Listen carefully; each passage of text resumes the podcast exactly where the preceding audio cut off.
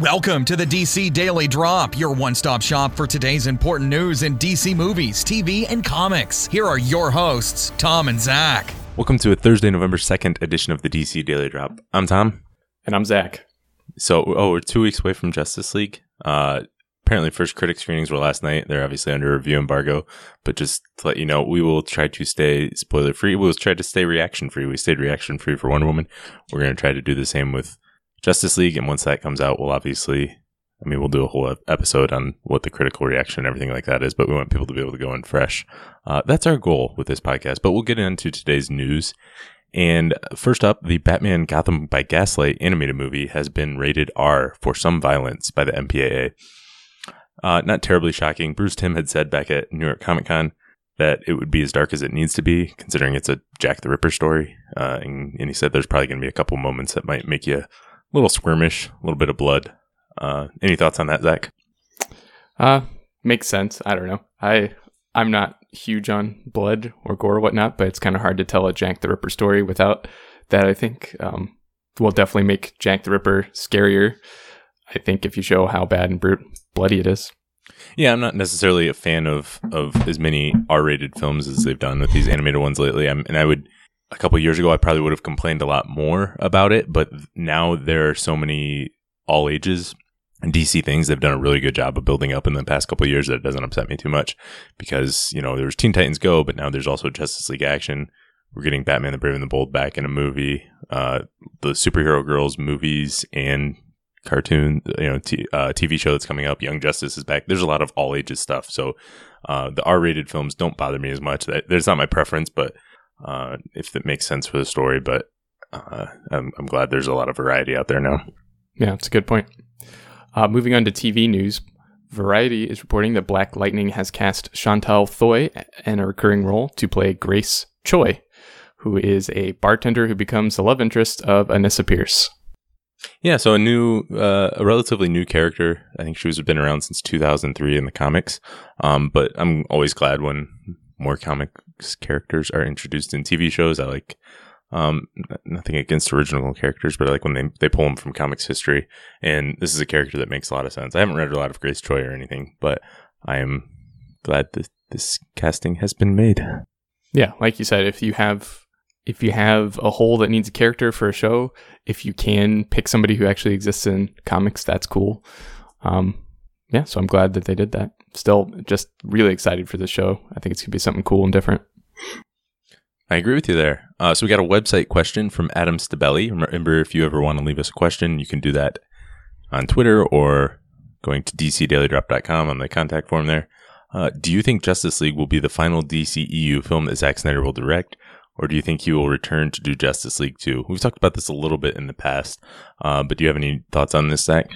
Yeah, this is one of those questions that I don't like to put a firm answer down on because I don't know. I can really see see it going either way. I think it would be. I mean, personally, for me, if I'm just going to answer it personally, I would love for Zack Snyder to come back. I really like his style, and I like uh, some of the storytelling elements that he has, and definitely his action and just visuals and stuff are just pretty unique and out of this world. So I would love if he came back and directed Justice League 2. But that being said, I I think I can understand if they decided to maybe go a different way with the director. And I hope if they do that, that they would still have Zack Snyder like consulting for visual effects and involved in some way. I don't think I don't think that's ever going to be a thing where okay, well, see you later, Zach. You're never coming back to the studio or doing anything again. So that's definitely not going to happen. Uh, personally, I would be shocked if Zack Snyder had any vol- involvement at all in Justice League Two. You think? I, I would be absolutely shocked. Um, I've I've basically thought that since the critical reaction to Batman v Superman came out there. Uh, I, I like Zack Snyder. I like a lot of what he's done. I, I have tremendous respect for his talent and ability and and everything like that. Um, I know he's still technically officially attached to Justice League Two, um, but I, I just don't see that happening. And it's it's mainly because I, I'm thinking from a what is likely to happen, what's best for the the long term health of DC films, and whatever you think about his films, you know, it's no question that they've been divisive, and he is he's not uh not someone that everybody's on board with. Um, and I'm saying this as a fan of his work, and I don't, I just don't think it's in the best interest to, you know, have him return for such a big project with Justice League. Um, he, I think he's going on to do other things with Warner Brothers. You know, they have a good relationship. I would be very surprised to see him doing anything DC related. He's done four films. Uh, Yeah. you know, four big films. I think let's let the guy move on and, and do something else. Having said that, I wouldn't mind like one time down the road, maybe get a low budget Zack Snyder question film, solo film, Yeah. uh, something like that. Uh, but I would just be very shocked. Um, I know a lot of people want him to return. I, I'm personally, for my personal enjoyment, like you said, I wouldn't be against that, but I just don't think it's in the best interest um, of DC to do that. Yeah, and I, that does kind of remind me of something too that I really like about DC, or that I hope continues to be true for DCU, is that they really um, allow the directors to kind of shape the film and put their own style and imprint on it. And like you said, he's done four films already, and so not that you have to have a different director for every single film. Like I am glad that Patty Jenkins is coming back for Wonder Woman 2. I don't think they should just switch it out just to say that they have a different director, but I think giving some different directors a chance and getting to see what they do with the material and what their style is um, is something that is unique uh, to Warner Brothers with DC, and I something that I enjoy.